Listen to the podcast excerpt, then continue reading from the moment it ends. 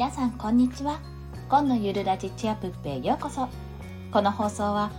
保育園までの道は大冒険。毎日が発見だらけの2歳娘ちーたんの提供でお送りいたします。はい。ということで今日のテーマをお話しします。今日のテーマはメリットだけではないミルク育児のデメリット参戦についてお話しします。あ、これ先に3選をお話しすると1コストがかかる。2作る手間。3太るです。コストがかかる作る手間。太る。この3つについて1つずつ解説していきます。まずですね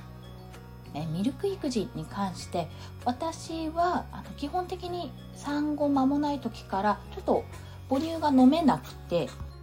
しばらくは混合で過ごしていたんですね。で、まあ、搾乳をしつつ搾乳をあげつつミルクという形であの授乳をしていたんですけども1ヶ月検診ぐらいの時にはもうほとんど搾乳もできない状態になりまして、まあ、というのは私が、まあ、ちょっとズボラっていうのもあるんですが娘の世話をしつつ搾乳しつつっていうのが結構辛かったんですよねなのでもう今では完全ミルク育児になりました。ということで、まあ、このね、完全ミルク育児、まあ、こその時は混合だったので、完全母乳育児じゃなくてもいいよっていう放送回を過去にしておりますので、そちらも、まあ、よろしければ合わせて聞きたいにリンク貼りますので、お聞きいただければと思います。そちらでは、あのミルク育児のメリットをお話ししたんですけども、まあ、もちろんねメリットがあるものは大抵デメリットもあるということで今回はミルク育児のデメリットについてお話しします。で1つ目はコストがかかるというところ、まあ、これは当たり前っちゃ当たり前なんですけどもやはり母乳育児と比べてミルク代かかってしまいます。しょうがないですよねこれは。で、まあ、私はあのこれも合わせて聞きたいにリンク貼っておくんですが明治のですねほほえみらくらくキューブというのを使用しております、まあ、これ何がいいかっていちいち測らなくて済むんですよね。あのすり切れ1杯すり切れじゃないすり切り1杯パサって入れるような通常の粉ミルクと違って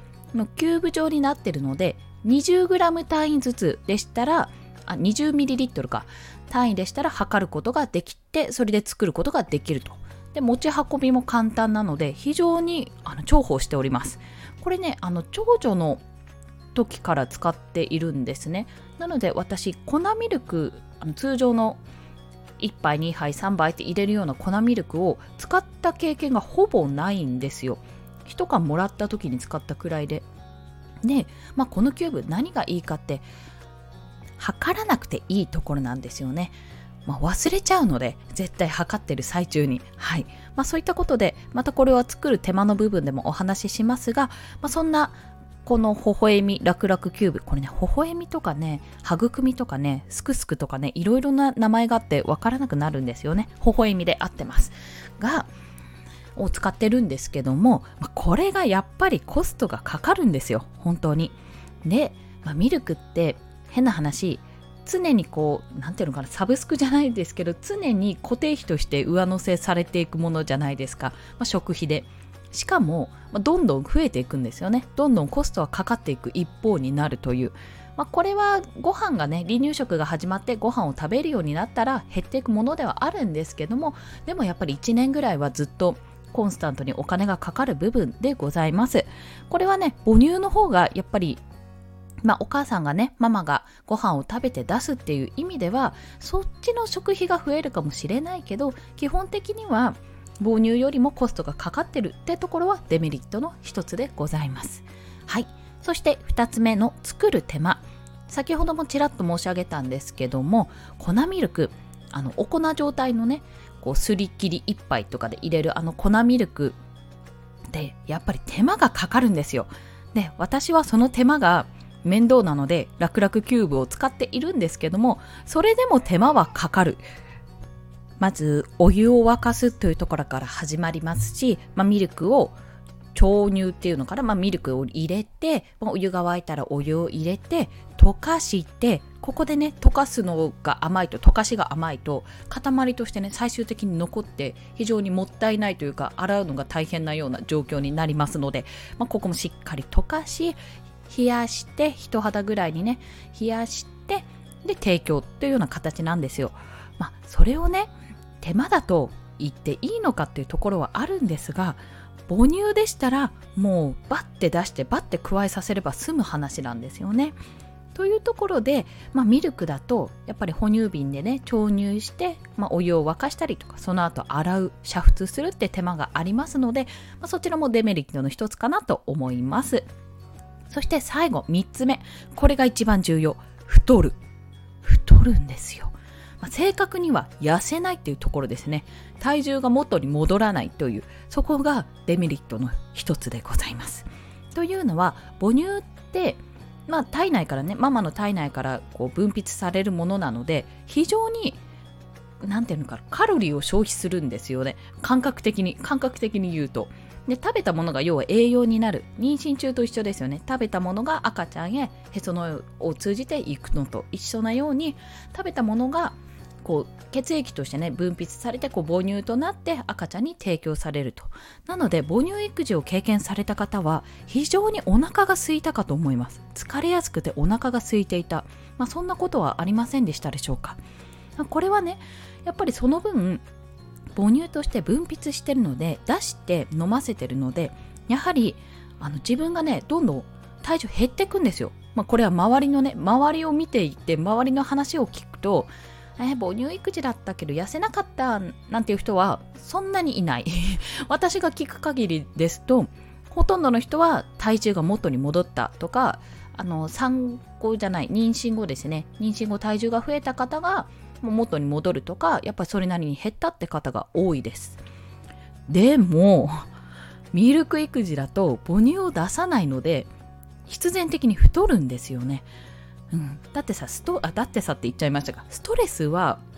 たまる一方なんですよ。育児していれば。で食べるものも基本的には食べるんですよ。タイミングとかはありますけど子供と一緒だとあタイミング逃したあでも冷たくなっちゃったご飯でも食べるとか残ったものを食べるとかで通常通りの生活をしていれば普通に食べるので太りますこれは母乳をあげてれば痩せるんですけどもそこで使ってるんで、カロリーをね、使ってるんで痩せるんですが、ミルク育児だと太りますっていう、太るというか痩せません。まあ私の場合はちょっとひどい食生活を送っていた部分があるので、まあ、変な話、太りましたね。言ってしまえば。私産前に体重16キロぐらい減らすぞみたいな放送を流したのにもかかわらず全然前増えてるやんっていう話なんですよ。これが非常にデメリット というところです。これはね、別途、まあ、考えなくてはいけないところなので、これに関しては、まあ、痩せたらね、体重減りました、こういう習慣にしたら体重減りましたという報告はさせていただきたいのですが、ちょっと今のところはまだ言えない。まだそこの段階に行き着いてないので言えてはおりません。ただ、歩くようには心がけております。はい。といったところで、今回はメリットだけではないミルク育児のデメリット3選についてお話ししましたコストがかかる作る手間そして太るというデメリットを挙げさせていただきました。ただやはりあの過去の放送にも言っておりますがこのミルク育児、まあ、ミルクを作って混合育児でもいいんですけどもそちらのメリットはやはり自分でコントロールできる範囲が広くなるというところです。その母乳はお腹が空きやすくなるっていうところがやっぱりありますしどれぐらい飲んだかっていうのが正直わからないんですよね。なのですぐまた1時間後にお腹が空いたと泣くっていうような形で結構睡眠不足になられる方も多いんですけどもその分ミルクは、まあ、腹持ちがいいっていうところと変な話3時間おきにをめどでね目安にしてあげればいいっていうところもあり結構その間の時間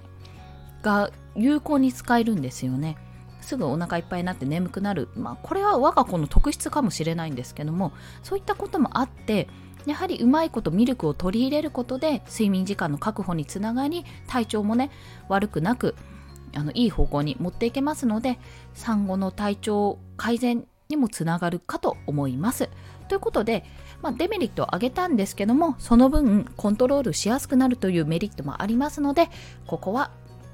あのよろしければお試しくださいというお話でございました。